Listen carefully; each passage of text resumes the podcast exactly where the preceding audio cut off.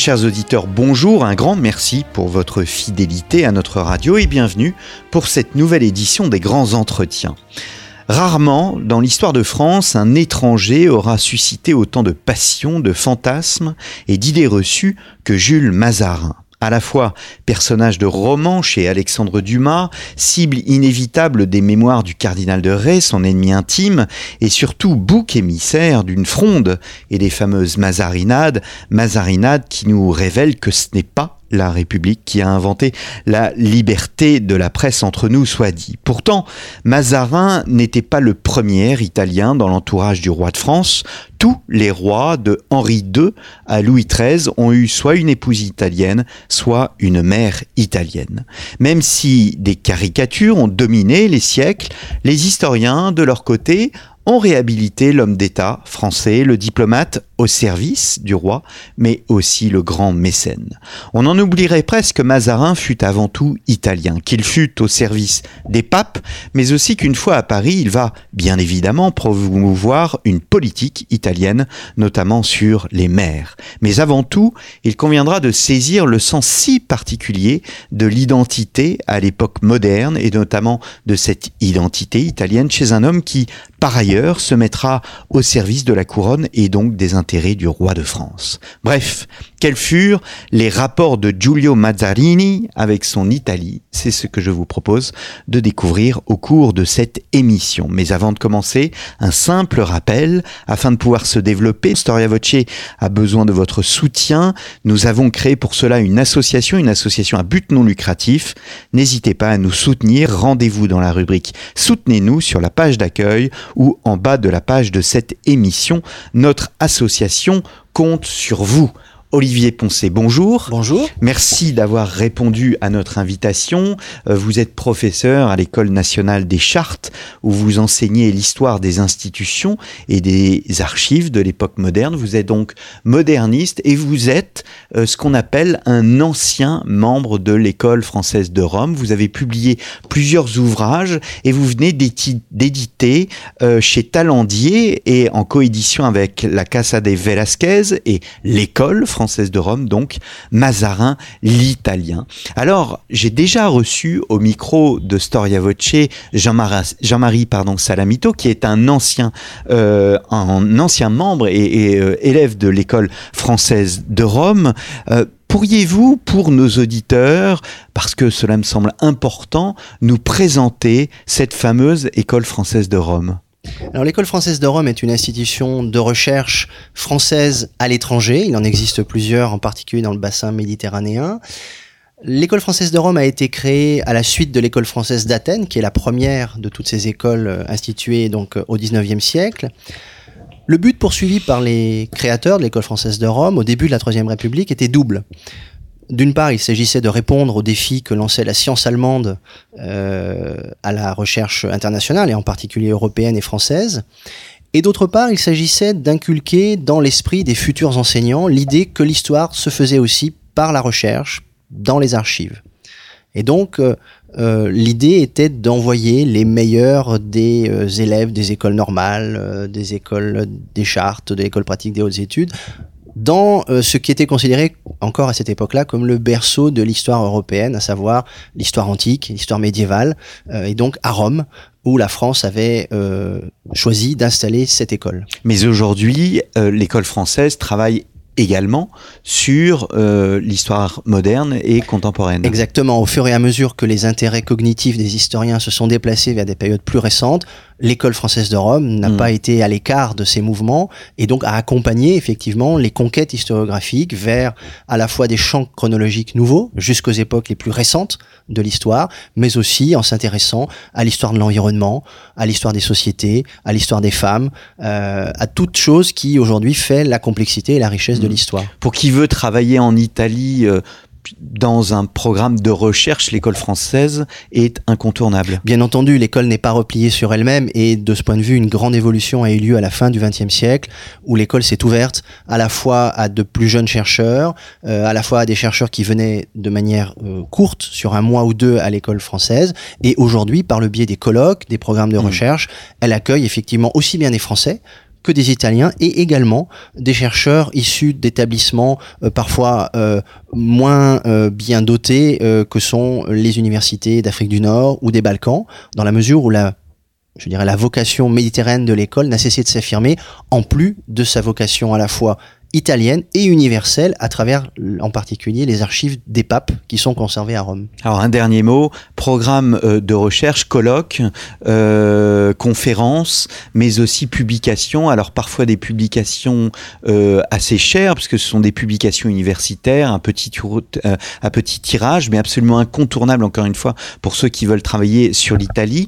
Là, l'École française de Rome a pris un tour résolument plus grand public, entre guillemets, avec cet ouvrage Mazarin l'Italien. Oui, tout à fait. C'est une volonté de la directrice actuelle de l'école, Catherine Virlevet, qui, prenant conscience de l'énorme accumulation de connaissances que l'école a procuré et procure encore tous les jours, a trouvé dommage de la réserver à un cercle d'initiés ou de quelques spécialistes universitaires, et a voulu que le message que nous autres historiens spécialistes de telle ou telle période ou tel sujet accumulons puisse profiter à un plus grand nombre. N'oublions pas que l'École française de Rome est quand même financée par le contribuable, entre autres, et que la vocation d'un historien est aussi de faire partager à la fois ses passions mais aussi ses connaissances à un public qu'il ne peut ne pas connaître par alliance. Et effectivement, Mazarin l'Italien inaugure une série de livres qui sont destinés à un public qui voudrait approcher, s'approprier une partie de ces nouveaux apports de l'histoire dans un style et dans un format qui soit plus accessible que des publications de spécialistes techniques, pour en dire certains, qui sont l'ordinaire de notre travail, comme cela peut l'être dans d'autres domaines scientifiques. Alors venons-en précisément à ce personnage qui est fascinant. Peu d'hommes ont suscité dans l'histoire de France des sentiments aussi contraires. C'est vrai que Mazarin, je dirais, n'était pas fait pour la France, comme la France n'était peut-être pas faite pour Mazarin. C'est aussi une part de son volontarisme que d'avoir cherché à faire mentir les faits. Mazarin, effectivement, a été beaucoup décrié de son vivant. Peut-être l'a-t-il été encore plus dans l'imaginaire des Français d'aujourd'hui par toute une série d'auteurs, certains brillants, certains un peu venimeux, qui ont ancré dans l'idée des Français que Mazarin, après tout, était plutôt une sorte d'épisode, de parenthèse ou d'accident dans une histoire de France qui conquérait progressivement un visage étatique, fort, stable.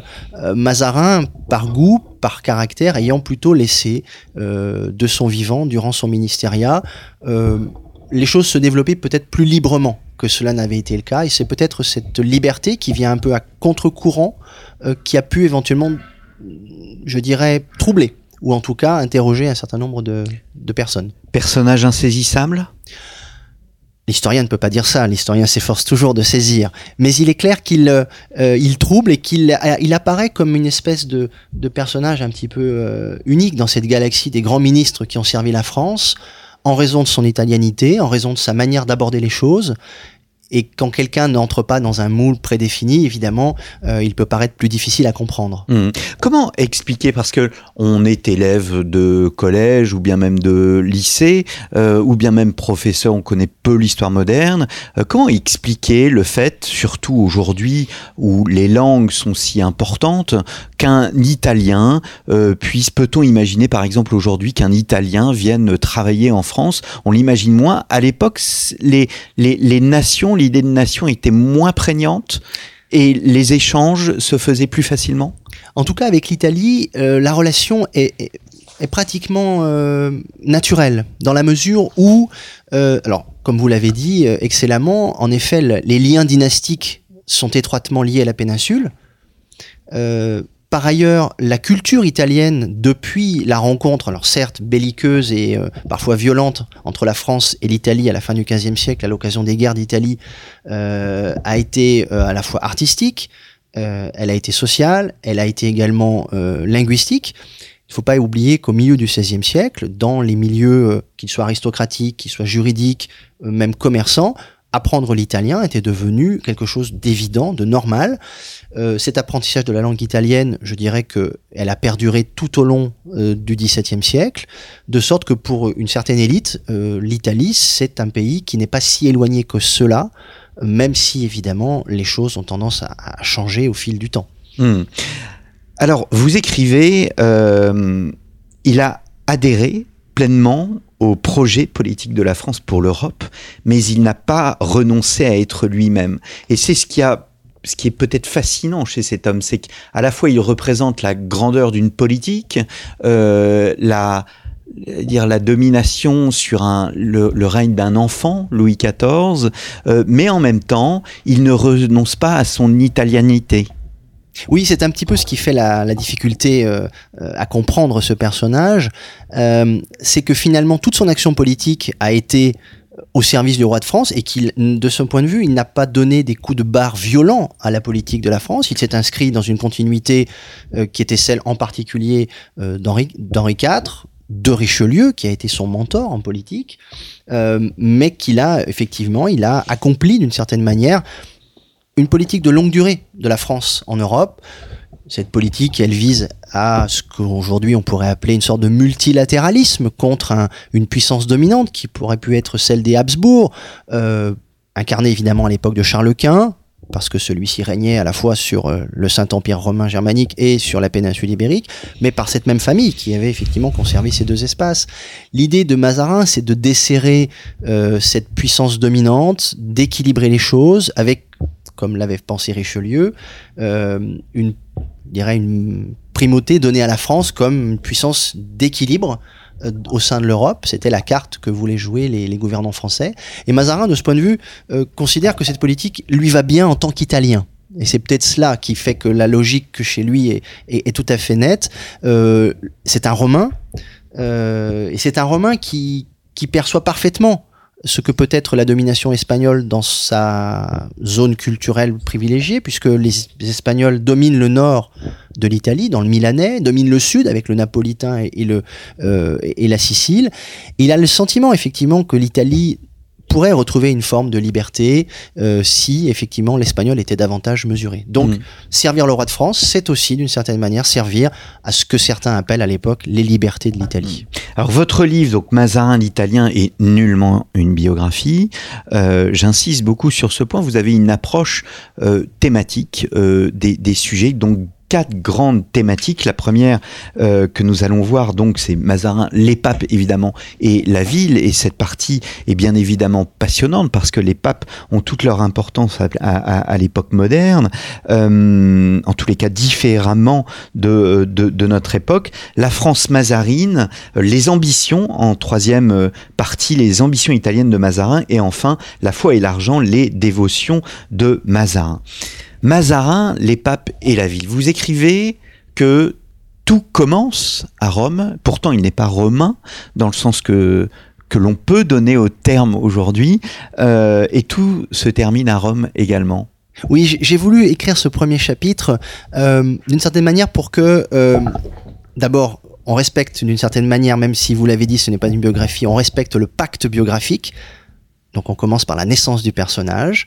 Je suis allé très rapidement à son décès, j'y reviens dans la 4e chapitre.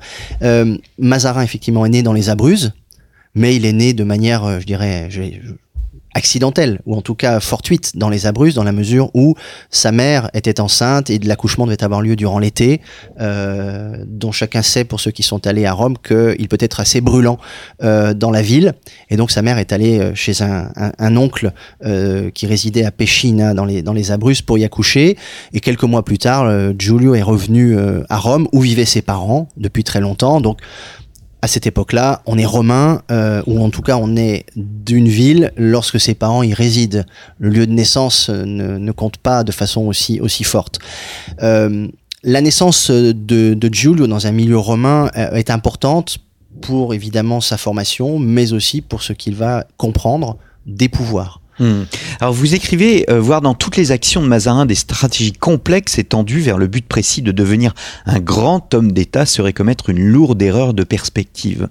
Mazarin ne ne pensait pas forcément à sa carrière le matin en se rasant, comme d'autres plus tard, mais c'est un homme qui est d'emblée proche du pouvoir, mais j'ai beaucoup apprécié la description, que je ne connaissais pas d'ailleurs, que vous faites de Rome, à l'époque qui n'est pas du tout la ville telle qu'on la connaît aujourd'hui, qui est plutôt une ville en transition.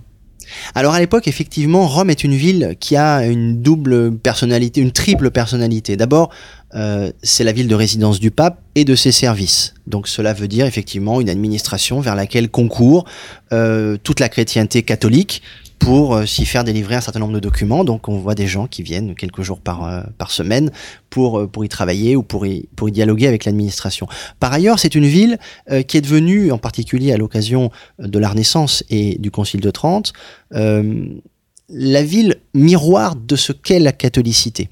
Et les papes ont accompagné cette prétention et cette volonté d'inscrire Rome dans le paysage du catholique de l'époque par une politique urbanistique et architecturale qui vise à faire de Rome finalement une démonstration de la bonne santé, du côté merveilleux de ce que peut être le catholicisme.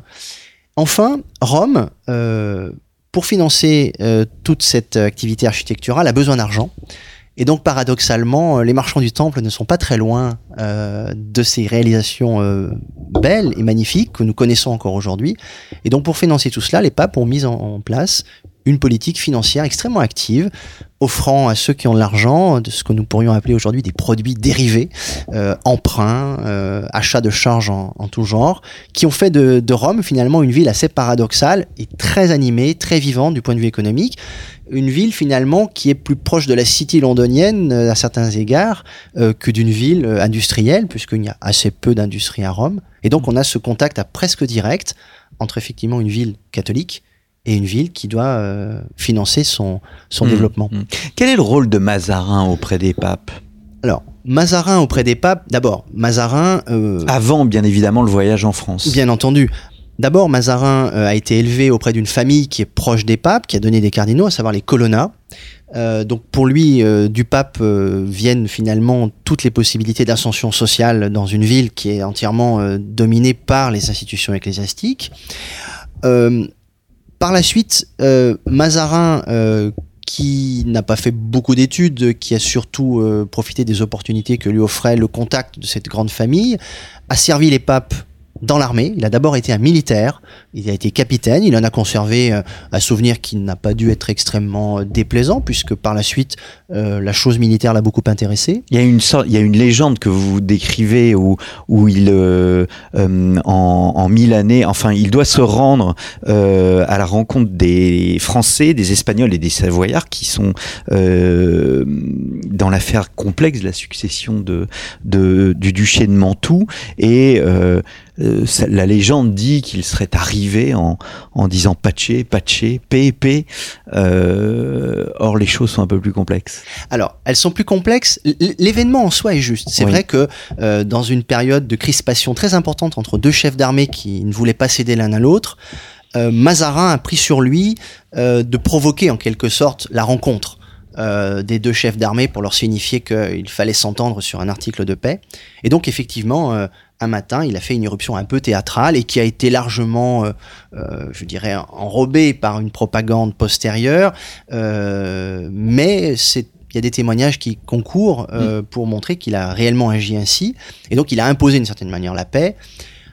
Par la suite, le traitement, je dirais, juridique de son action théâtrale prendra un tour effectivement plus, je dirais, matiné un petit peu de malice, et voire davantage, où il a imposé en réalité aux Espagnols des conditions qu'ils ne voulaient pas accepter, qui ont permis à la France de s'établir durablement, en tout cas pour le XVIIe siècle en Italie, à travers la forteresse de Pignerol, où Fouquet sera ensuite emprisonné pendant quelques années.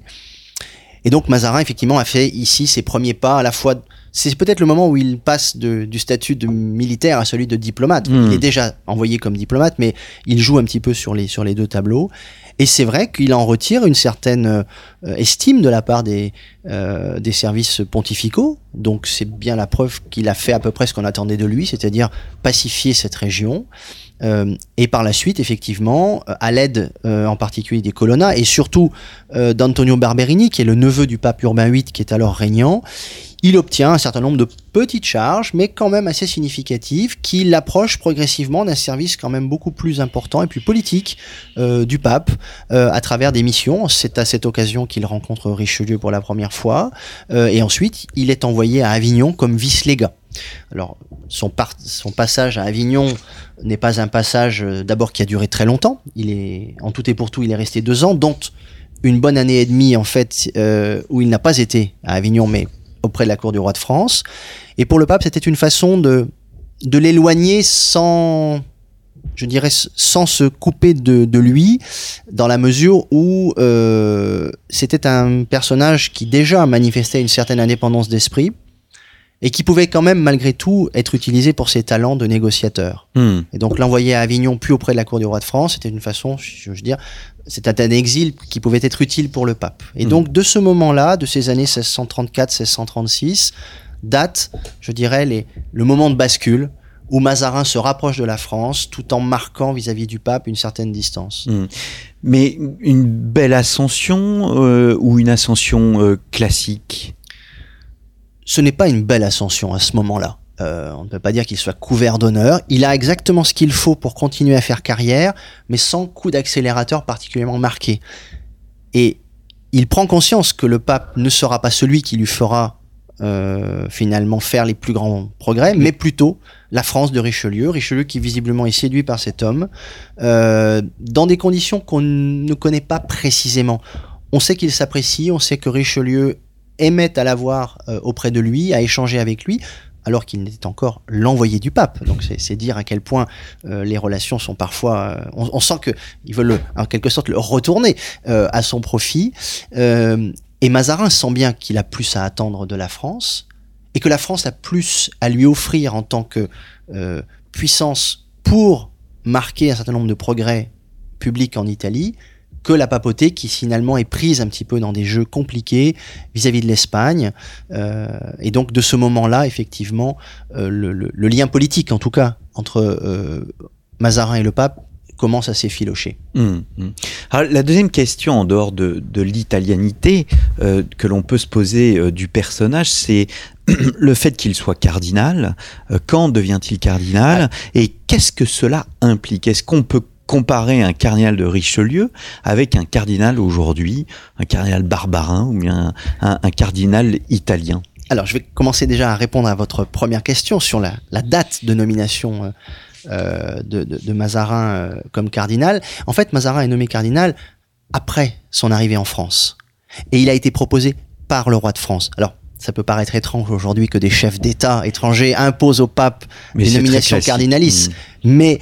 pendant très longtemps, le pape a répondu à ces demandes, principalement du roi d'Espagne, du roi de France et de l'empereur, en essayant toujours de conserver un équilibre entre les demandes, en essayant de ne pas les servir tout de suite. Donc le pape promouvait quand même des gens qui lui étaient plutôt fidèles plutôt que des gens proposés par les couronnes, comme on le disait à l'époque. Mais Mazarin a fait partie de ces candidats de couronne qui a été imposé donc par Louis XIII et par Richelieu à Urbain VIII.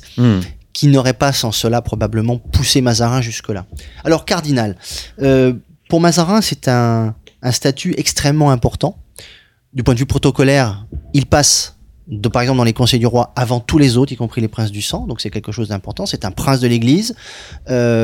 C'est également une possibilité pour lui d'occuper des charges beaucoup plus importantes, en tout cas des charges qu'on pourrait réserver à des personnages dont la naissance est illustre. Donc ça lui permet effectivement de franchir ce fossé social. Il est le fils d'un intendant des Colonna, donc a priori, jamais il n'aurait pu discuter pied à pied avec un prince, un duc et pair et autres. Étant cardinal, cette dignité, puisque ce n'est pas un office ou un bénéfice, c'est une dignité, lui permet d'abolir des fossés sociaux. Alors évidemment... quand on est cardinal et soi-même issu de l'aristocratie, comme peuvent l'être les Colonna, voire Richelieu, évidemment, c'est plus simple. Après, il faut du talent. Et par rapport à nos cardinaux actuels, je dirais que auprès du pape, les cardinaux conservent à peu près les mêmes fonctions qu'aujourd'hui, c'est-à-dire qu'ils sont appelés lors des moments d'élection, après la mort d'un pape, pendant les conclaves, à choisir le nouveau pape. Et puis, lorsqu'ils résident à Rome, ils sont insérés dans un milieu administratif de congrégation, des commissions, si vous voulez, où ils participent, qu'ils président ou qu'ils animent de façon importante. Donc, ils participent à la politique juridictionnelle, temporelle, à cette époque-là, de la papauté. Ce sont des conseillers plus ou moins écoutés. À l'époque, il n'y a pas autant de cardinaux qu'aujourd'hui. Ils sont environ une trentaine qui résident vraiment à Rome. Et si on y inclut tous ceux qui existent à une même époque, on peut parler d'une cinquantaine de cardinaux. Il y en a 200 aujourd'hui, un peu plus de 200. Oui, effectivement. Mais le monde a changé. Exactement. Oui. Ils sont essentiellement italiens à cette époque-là, un peu espagnols, un peu français, quelques allemands, un anglais ou deux. Un hongrois, voilà les nationalités, si vous voulez. Mais il est bien évident qu'un cardinal français a proportionnellement plus d'importance qu'un cardinal italien, dans la mesure où il a le roi de France derrière lui. On parle même de parti français, parti espagnol. Alors, ce qui est très classique là encore. Oui, tout à fait, effectivement. Est-ce que on se doute que les intérêts de la couronne de France peuvent s'opposer aux intérêts de la papauté? On a du mal là aussi à se représenter le fait qu'un cardinal puisse s'opposer politiquement au pape tout en étant proche de lui d'un point de vue du magistère, surtout à une époque où se développe le protestantisme. Oui, alors ça c'est vrai que c'est quelque chose qui peut aujourd'hui surprendre.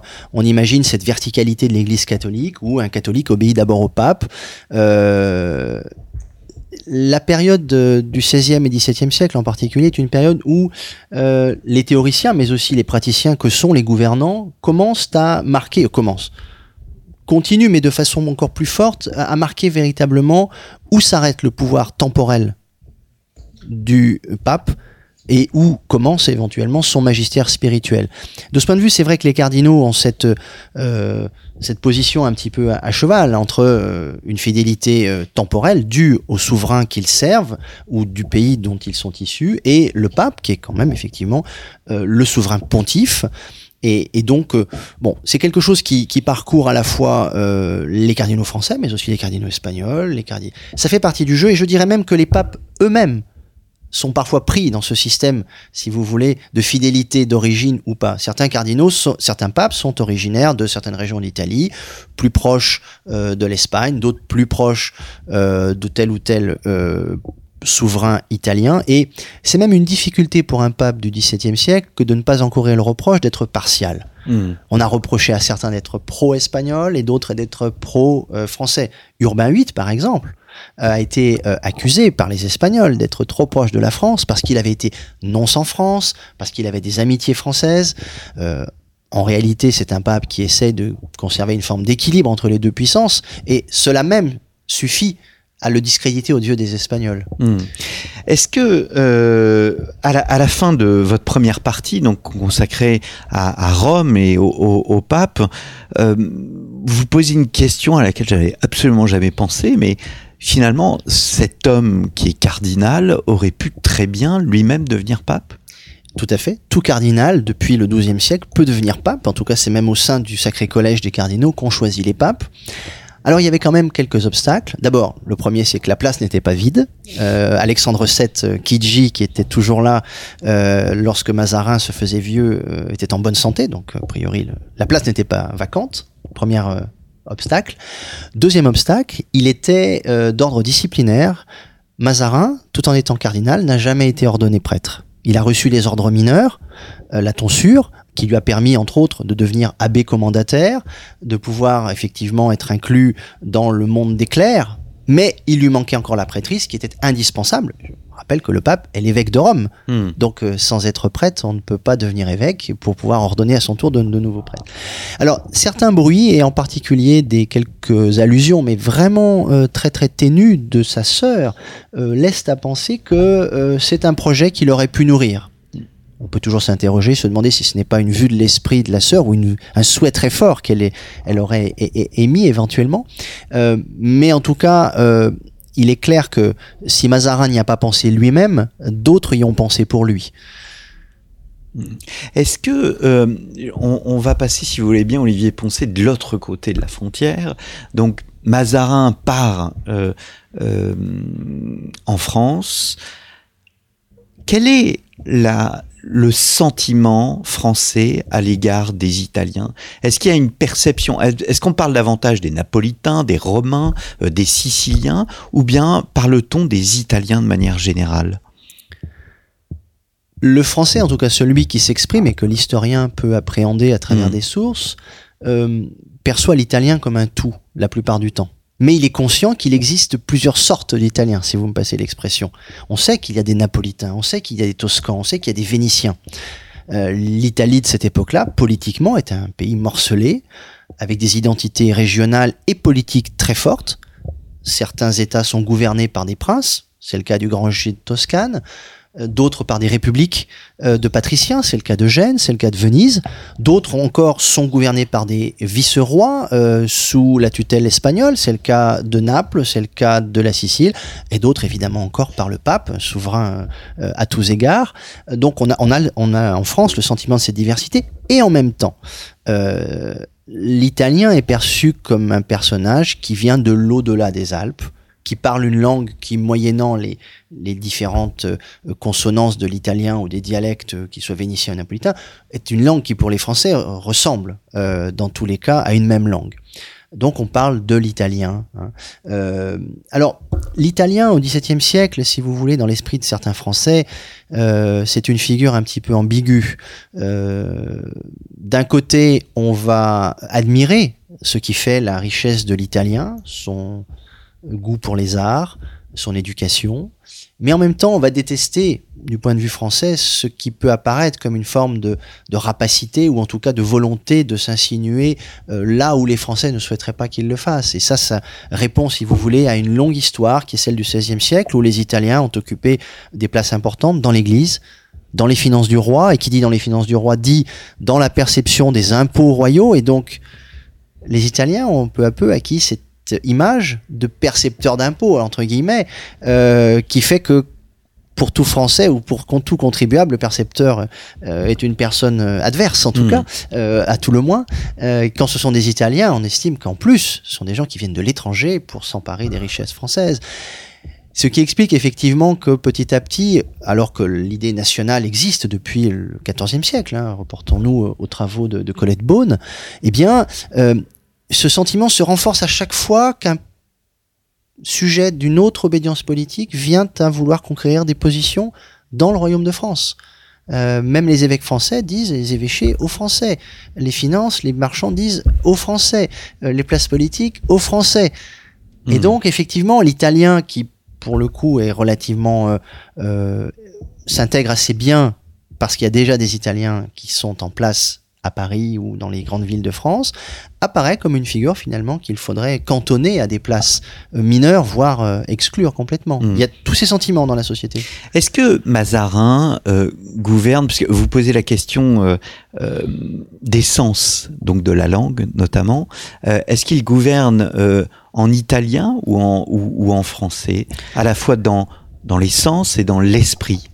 C'est un point qui m'a paru intéressant, c'était justement de savoir dans quelle mesure Mazarin avait renoncé ou pas à ce qui faisait de lui un Italien.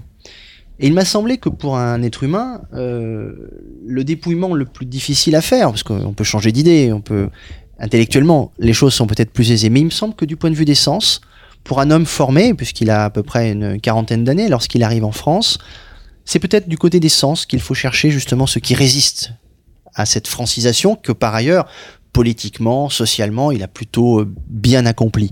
Et chez Mazarin, l'essence résiste, si j'ose dire, et c'est peut-être même par cet aspect sensible de la personnalité qu'on peut le mieux mesurer à quel point, sans être schizophrène, et Mazarin, de ce point de vue, n'avait aucun problème avec l'une et l'autre culture, eh bien, Mazarin a considéré qu'il pouvait servir le roi de France tout en restant italien, à la fois par l'essence auditif. Il a adoré la musique, l'opéra, et c'était sa musique à lui qui venait de l'Italie, qu'il a essayé d'imposer et qu'il a effectivement proposé aux Français. Du point de vue alimentaire, Il avait les moyens, étant principal ministre du roi, de profiter du réseau diplomatique pour faire venir en France des produits qui rappellent, et c'est le cas pour tout un chacun, je crois, ce qu'a pu être sa petite enfance, des petits gâteaux, des légumes, des agrumes. Pardon ? Du moscatello. Du moscatello, effectivement, du vin. Et c'est vrai que, alors pour le vin, c'est intéressant parce que depuis le milieu du XVIe siècle, on a conscience déjà en Italie qu'il y a des crus différents. Hein, on dit toujours qu'il faut attendre le XVIIe siècle pour avoir une idée de ce que c'est qu'un cru, un terroir. En fait, dès ce moment-là, on a des différences de vins qui sont produits dans telle et telle région, sur tel ou tel terroir. Et Mazarin a parfaitement conscience que ces petits vins blancs qui viennent des collines toscanes ou de la Ligurie ne sont pas les mêmes que ceux que l'on peut produire du côté de Chablis ou dans certains terroirs français. Et donc, il aime à faire venir en France de la gastronomie, je dirais, mais aussi des objets d'art, mais aussi des objets d'ameublement, des tapisseries ou des petits objets qu'il peut offrir, par exemple des éventails qui marquent et qui sont, à Naples en tout cas, l'objet de mode annuel où on renouvelle comme on le fait aujourd'hui, par exemple, pour les chaussures ou pour les vêtements. Et Mazarin est très sensible à cela et ce sont des choses, encore une fois, qu'il aime faire partager. On aurait tort de penser qu'en fait dans le palais Mazarin sont réunis ses trésors pour lui-même, pour une forme de contemplation un peu solitaire. Je crois que ce qui fait la marque de Mazarin et d'une certaine manière son volontarisme et sa prise de risque vis-à-vis de culture française, c'est d'avoir voulu proposer aux Français de voir les choses différemment et en particulier de s'imprégner encore d'une culture italienne qu'ils avaient pourtant largement découvert au siècle précédent. Alors, il y a une idée reçue à contredire, c'est le fait que Mazarin, on dit que Mazarin a importé le baroque italien, ce n'est pas le cas. En revanche, c'est un mécène extrêmement important parce que c'est un homme riche et je ne vais pas parler de coût culturel, mais il y a des initiatives culturelles qui sont extraordinaires. Et la plus belle d'entre elles, c'est sans aucun doute la Mazarine. Oui, tout à fait. Cette culture du livre qu'il a expérimentée auprès des Barberini à Rome, il a vu à quel point les grands princes de l'Église, et en particulier la famille du pape, considéraient la constitution d'une bibliothèque comme un outil de prestige. Et c'est quelque chose de relativement nouveau. Il faut bien voir que les grandes bibliothèques du Paris des années 1650, et là je renvoie évidemment aux travaux d'Henri-Jean Martin qui l'a bien montré, sont d'abord des bibliothèques de particuliers. La bibliothèque du roi n'est pas un phare de la culture française. Il y a évidemment beaucoup de choses. Le roi a la chance d'avoir eu des bibliothécaires de talent, de qualité, qui ont complété les collections, mais les grandes bibliothèques sont plutôt des bibliothèques soit de magistrats, soit de grands ministres. Le pouvoir n'a pas encore tout à fait saisi, mais Mazarin va y jouer un rôle très important, à quel point constituer des collections de livres et de manuscrits relève aussi d'une politique de prestige, de gloire, de conquête par le mécénat livresque des esprits des meilleures couches sociales de la société française. Et donc la Mazarine, c'est d'abord une collection de particuliers, celle de Mazarin. 9000 livres. Alors 9000 livres au départ, puis 10 000, puis 20 000, puis la Fronde arrive. Revente de ses livres à l'encan. Alors il a réussi à en racheter un certain nombre en sous-main, mais enfin c'était loin de... Et puis revenu au pouvoir, comme vous l'avez dit, richissime, investissant beaucoup dans les livres qui ne coûtent pas très cher. Donc on a l'impression que rassembler des livres, c'est... Ce qui est compliqué dans le rassemblement de livres, c'est moins le coût du livre individuel que la capacité que l'on a à aller chercher les exemplaires de ces ouvrages, qui ne sont pas tirés à des quantités phénoménales non plus, dans tous les coins de l'Europe, et à pouvoir les faire venir en un seul lieu, les faire relier. La reliure coûte pratiquement aussi cher que le livre pour certains ouvrages.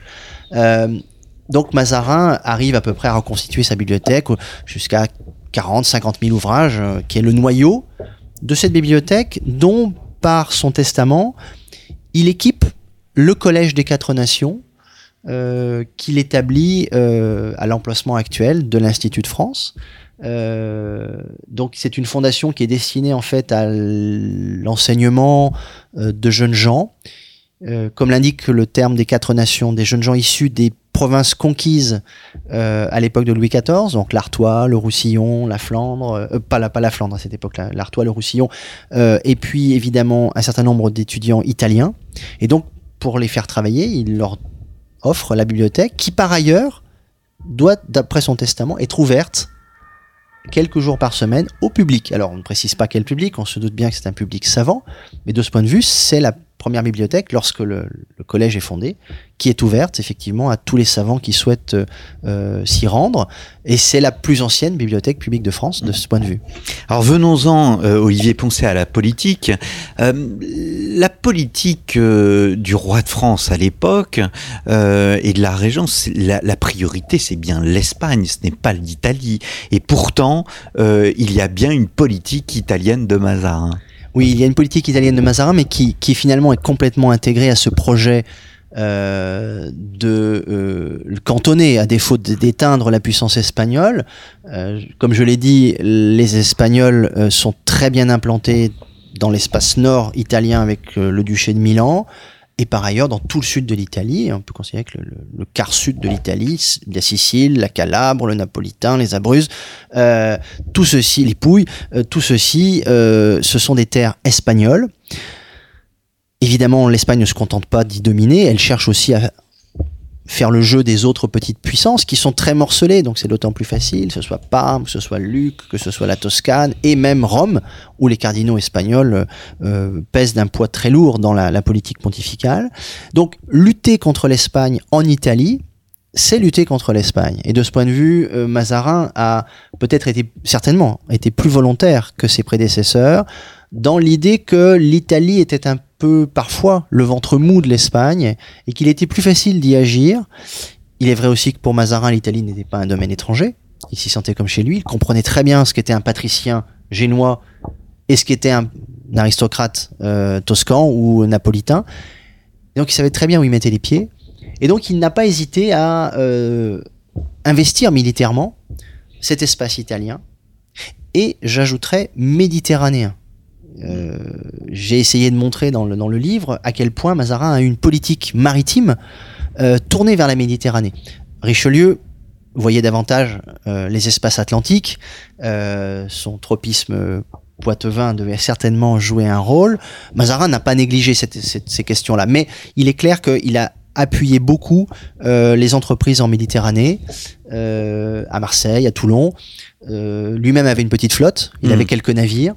Il a encouragé également la piraterie, même s'il se nommait corsaire, ils étaient certes autorisés, mais enfin c'était vraiment des actes de piraterie à l'égard de toute puissance qui naviguait en Méditerranée, au point que certains Vénitiens ont considéré que les attaques des Français leur coûtaient beaucoup d'argent et ils s'en plaignaient auprès de Mazarin, qui par ailleurs revendait les cargaisons qu'il pouvait prendre, mais souhaitait aussi limiter justement ce type de rencontre un petit peu pénible. La principale action de Mazarin en Italie a été assez originale et presque inédite. C'est une opération amphibie, comme on le dirait aujourd'hui, qui a consisté en fait à porter les armées françaises sur un aspect extrêmement faible du système défensif espagnol, à savoir des petites îles au large de la Toscane qu'on appelle les présides, où il a envoyé 5000 hommes de troupes portés sur une soixantaine de navires, qu'il a fait débarquer et qui a permis de prendre effectivement ces présides, qui a été une opération extrêmement louée au plan politique, où l'Espagne a reculé et où la France a pris pied militairement dans les terres italiennes.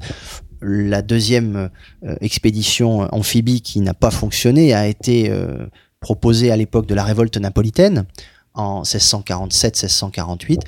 Les Napolitains, sans du tout que la France y soit mêlée au départ, se sont révoltés contre la France, contre l'Espagne, leur maître, et Mazarin a saisi l'occasion pour essayer justement d'y imposer les vues françaises.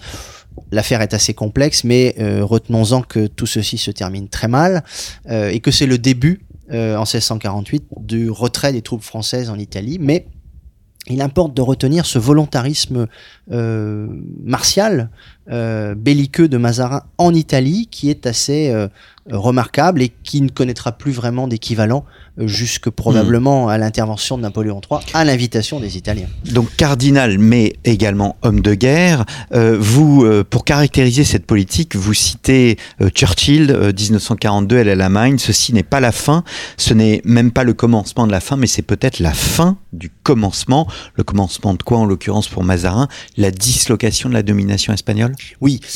Si on prend les cartes de l'Italie avant et après le ministériat de Mazarin, peu de choses ont changé. Les possessions espagnoles sont demeurées les mêmes, la France n'a conquis aucun avantage territorial, mais Mazarin a d'une certaine manière marqué que le pouvoir espagnol n'était pas une chose inéluctable, que l'on pouvait le contourner, l'affaiblir, le mettre en danger. Il a poursuivi par ailleurs une politique qui était plus conforme, je dirais, aux moyens militaires de la France, qui était une politique dite matrimoniale, qui consistait en fait à insuffler dans les petites cours italiennes encore un peu plus de culture française ou d'intérêt français par des mariages, alors qui pour Mazarin parfois étaient très personnels. Lui-même a marié nièce au duc de Modène par exemple, mais aussi il a facilité, alors ça s'est fait après sa mort, mais il a facilité le mariage d'un futur grand-duc de Toscane avec une fille de France. Il a d'une certaine manière montré qu'on pouvait rêver un autre destin pour l'Italie que simplement cette hégémonie espagnole, comme l'ont dit les historiens au XIXe siècle, sur la péninsule.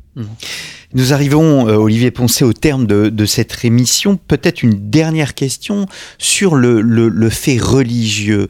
Nous vivons un monde où les affaires de l'État sont indissociables des affaires de l'Église. Est-ce que Mazarin était un spirituel? On sait, par exemple, on a beaucoup parlé de Richelieu, on sait que Richelieu est un évêque du Concile de Trente, dans la tradition du Concile de Trente. Il a une œuvre religieuse extrêmement importante qui a été notamment mise en avant par Françoise-Île de Seymer.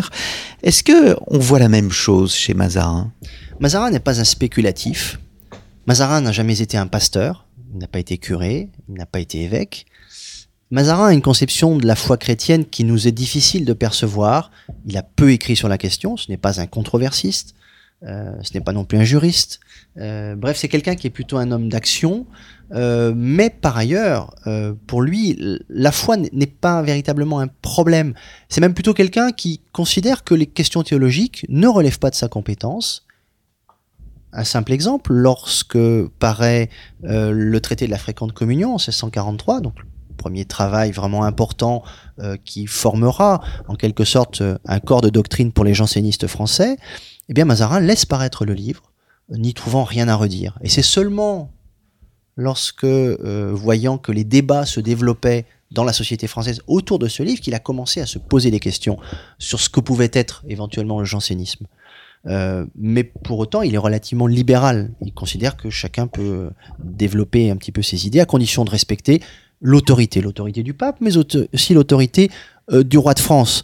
C'est ce qui lui fait finalement demander et obtenir l'interdiction des compagnies du Saint-Sacrement. Ces compagnies s'étaient développées autour d'associations de laïcs dans les années 1630, à l'époque de Richelieu, visant à une forme de moralisation de la vie publique ou de la société, dans une logique qui finalement pouvait aussi convenir à l'État. À l'issue de la Fronde, ces compagnies se sont davantage mobilisées pour peser sur les décisions du pouvoir royal, en particulier sur l'esprit d'Anne d'Autriche, qui leur était plutôt favorable. Et ça, Mazarin a trouvé que là, un fil rouge, d'une certaine manière, était franchi.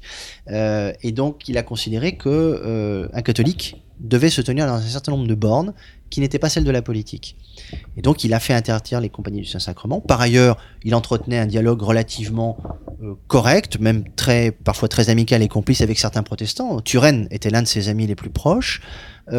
Pour lui, la place de la religion ne doit pas être en dehors de la société, mais ça n'est pas non plus un sujet qui doit troubler ou faire se diviser les sujets du roi de France. Alors nous avons dit au début de cette émission que tout avait commencé à Rome et que tout se terminer à Rome. Elle se termine de façon un peu originale parce que vous décrivez Mazarin faisant un don plus qu'important au pape, et ce don qui pourrait être considéré comme une façon un peu d'acheter son salut, parce que à sa mort, à cette époque, on pouvait non pas acheter son salut, mais en tous les cas être en paix avec l'Église. C'est aussi chez Mazarin une façon d'affirmer la puissance et cette puissance qu'il représentait. Oui, tout à fait. Lorsqu'il décède à Vincennes, en mars 1661, 2 jours ou 3 jours avant de mourir, il écrit quelques lettres, les dernières qu'il écrit d'ailleurs en italien. Elles sont toutes adressées à des amis ou des parents romains, sauf une. Et l'une de ces lettres, la dernière, en tout cas dans le recueil qui nous les conserve, elle est adressée au pape. Et dans cette lettre, effectivement, c'est une forme de résumé de sa vie, d'une certaine manière. Et il ne pouvait le faire qu'au pape. C'est assez singulier. Et donc, non pas au roi de France. Non, mais non, le roi de France, il l'a vu en direct. Louis XIV est certainement celui qui a le plus pleuré à sa disparition. Et il est venu le voir encore 2-3 jours avant son décès. Puis je crois qu'avec le roi de France, il n'avait plus grand-chose à se dire parce qu'il s'était déjà tout dit, d'une certaine manière. Alors que le pape, effectivement, avec lesquels il avait entretenu une sorte de guérilla assez importante, eh bien, il dit 2 choses au pape. D'abord, il lui fait un don, effectivement, un don très conséquent d'argent, en lui disant que cet argent, eh bien, il doit servir à l'Église catholique, et en particulier à la lutte contre le Turc, qui était une des obsessions de Mazarin, une obsession assez normale pour un Italien. C'est classique, la persistance de l'idée de croisade. Et puis le danger turc est toujours présent sur les côtes des Pouilles en particulier, où il y a toujours des descentes turques. C'est vraiment une zone de frontière, d'une part. Donc en lui disant, vous devez employer cet argent. Et il lui dit, cet argent, je vous le donne, il me vient des libéralités du roi de France. Et donc, d'une certaine manière, il dit, je ne vous dois rien, puisque je dois tout au roi de France, et en même temps, je sais où est mon maître. D'une certaine manière, tout le personnage de Mazarin est résumé ici, fidèle au pape en tant que souverain pontife, mais d'abord serviteur du roi de France. Et c'est cette double personnalité qui probablement rentre mal dans nos cases d'aujourd'hui, où on aime bien caractériser les gens. Avec Mazarin, il faut s'habituer à l'inconstance, il faut s'habituer à quelque chose de toujours à moitié, en quelque sorte, de peu satisfaisant pour un esprit caricatural, mais qui, je crois, conviendrait assez bien à ceux qui considèrent que l'histoire, après tout, c'est aussi une affaire de nuances. Merci beaucoup, Olivier Poncet, de terminer sur ce bonne nuance. Donc, je rappelle le titre de votre ouvrage, Mazarin, l'Italien, une coédition Talandier, Casa de Velázquez et bien évidemment École française de Rome. Je n'ai pas dit aux auditeurs que l'ouvrage est complété d'une chronologie, mais aussi d'un dictionnaire choisi qui est absolument éclairant, et pour les historiens, chercheurs ou les étudiants en histoire, toute une partie que vous avez intitulée La cuisine de l'historien sur les sources et également les ouvrages de référence. Merci beaucoup, Olivier Poncet. Merci à vous. Et je donne rendez-vous à nos auditeurs la semaine prochaine pour une nouvelle édition des Grands Entretiens. À très bientôt.